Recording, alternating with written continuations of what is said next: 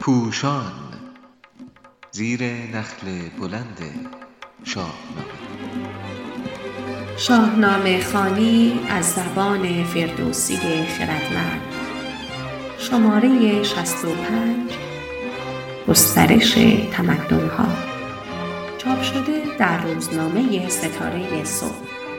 در تاریخ ده اسفند 98 نویسنده علیرضا قراباغی گوینده فائزه علوسی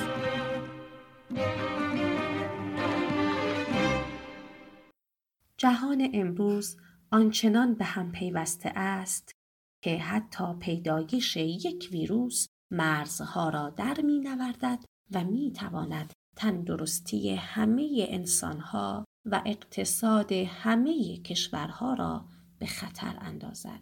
گرچه همان ویروس کوچک به همگان نشان می دهد که جهانیان را نمی توان جزیره ای و دور از هم نگاه داشت. ولی در روزگاری که در اسطوره ها و داستانهای حماسی بازتاب یافته است موجودی به بزرگی دیو نیاز بود تا جزیره های دور از همه انسانی را با یکدیگر آشنا کند و به هم گره بزند. در آغاز بر تخت نشستن کاووس چنین دیوی در داستان پدیدار می شود. چنان بود که در گلشن زرنگار همی خورد روشن می خوشگوار یکی تخت زرین بلورینش پای نشسته بر او بر جهان کدخدای ابا پهلوانان ایران به هم همی رای زد شاه بر بیش و کم. چو رامشگری دیو زی پرده دار بیامد که خواهد بر شاه بار. چنین گفت کز شهر مازندران یکی خوش نوازم ز رامشگران. اگر در خورم بندگی شاه را گشاید بر تخت او راه را. برفت از در پرده سالار بار خرامان بیامد بر شهریار. بگفتش که رامشگری بر در است ابا بربط و نغز رامشگر است.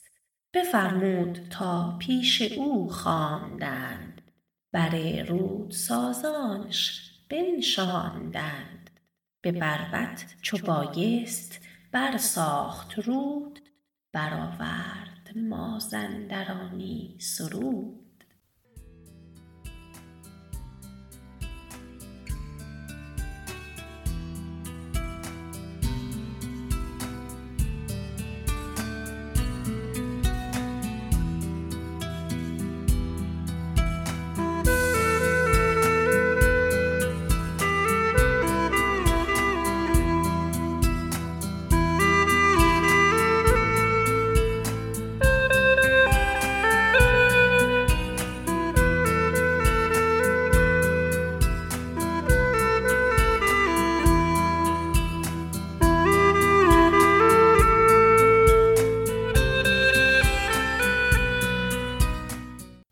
فردوسی خردمند در شیوه بیان داستان آنقدر ریزکاری و هنرمندی نشان می دهد که خواننده هرچه شاهنامه را ژرفتر بخواند نبوغ او را بیشتر می ستاید. دوران کیقوباد زمان صلح بود و کشور بر پایه رونق کشاورزی مالیات گرفتن از بخش خصوصی و رسیدگی حکومت به از کارماندگان اداره می‌شد.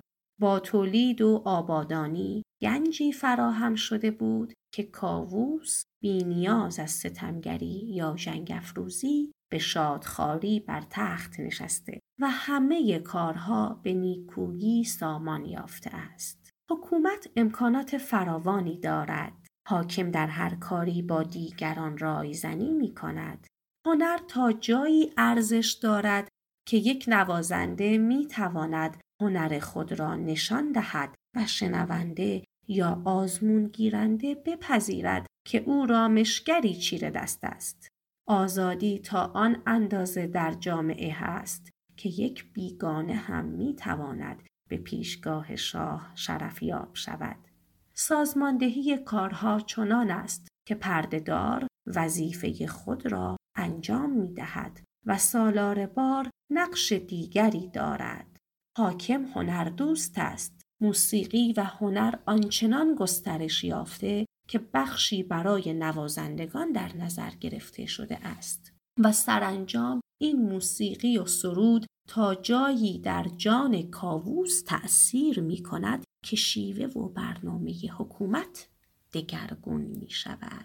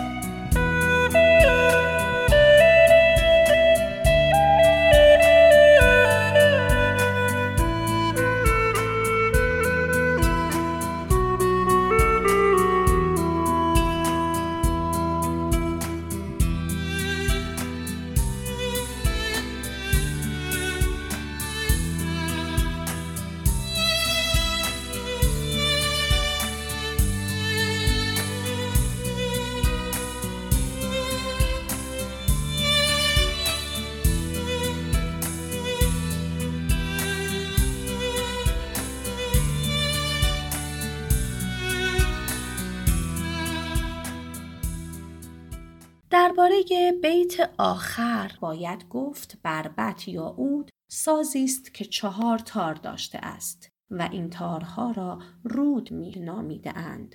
گویا از آن رو که از روده گوسفند درست می شده است.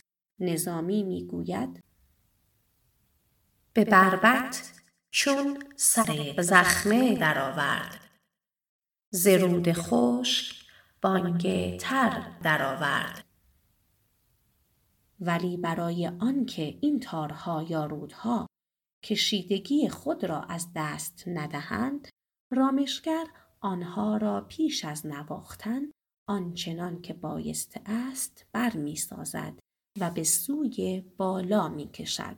آمدن این رامشگر را نیز می توان چو رامشگری دیو خواند یعنی دیو خود را به شکل رامشگر درآورد تا کاووس را به جنگ مازندران برانگیزاند. ولی چرا باید چنین فریبی به کار برده باشد؟ مگر جنگ مازندران چه سودی برای دیوان داشت؟ ایرانیان به مازندران حمله کردند و بسیاری از آنان را کشتند. ولی دیو سپید تنها آنان را نابینا کرد. در بند نگاه داشت و حتی هرگز به ایران حمله نکرد. دلیلی هم برای این کار نبود زیرا مازندران بسیار زیبا و پر از خواسته بود. پس شاید درستتر باشد که چو را نه به معنای همچون بلکه به معنای چون آنگاه در نظر بگیریم. و ویرگول را در پایان بگذاریم. به ویژه در یکی از دست نویس ها که به جای چو نوشته شده است.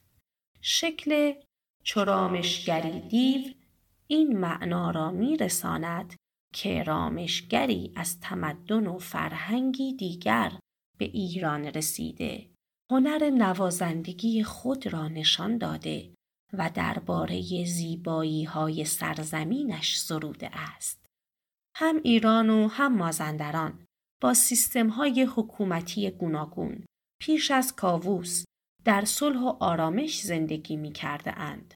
هم مازندران سرشار از زیبایی بوده و هم ایران در نتیجه دوران دراز مدت صلح کیقوباد در آسایش به سر می برده است. با این برداشت آن رامشگر می توانست پیک گسترش تمدنها از راه فرهنگی باشد. ولی کاووس با دیو درون خود دیو آز با خودکامگی و بلند پروازی و ارزیابی های نادرست حکومت خود را با جنگ مازندران آغاز می کند.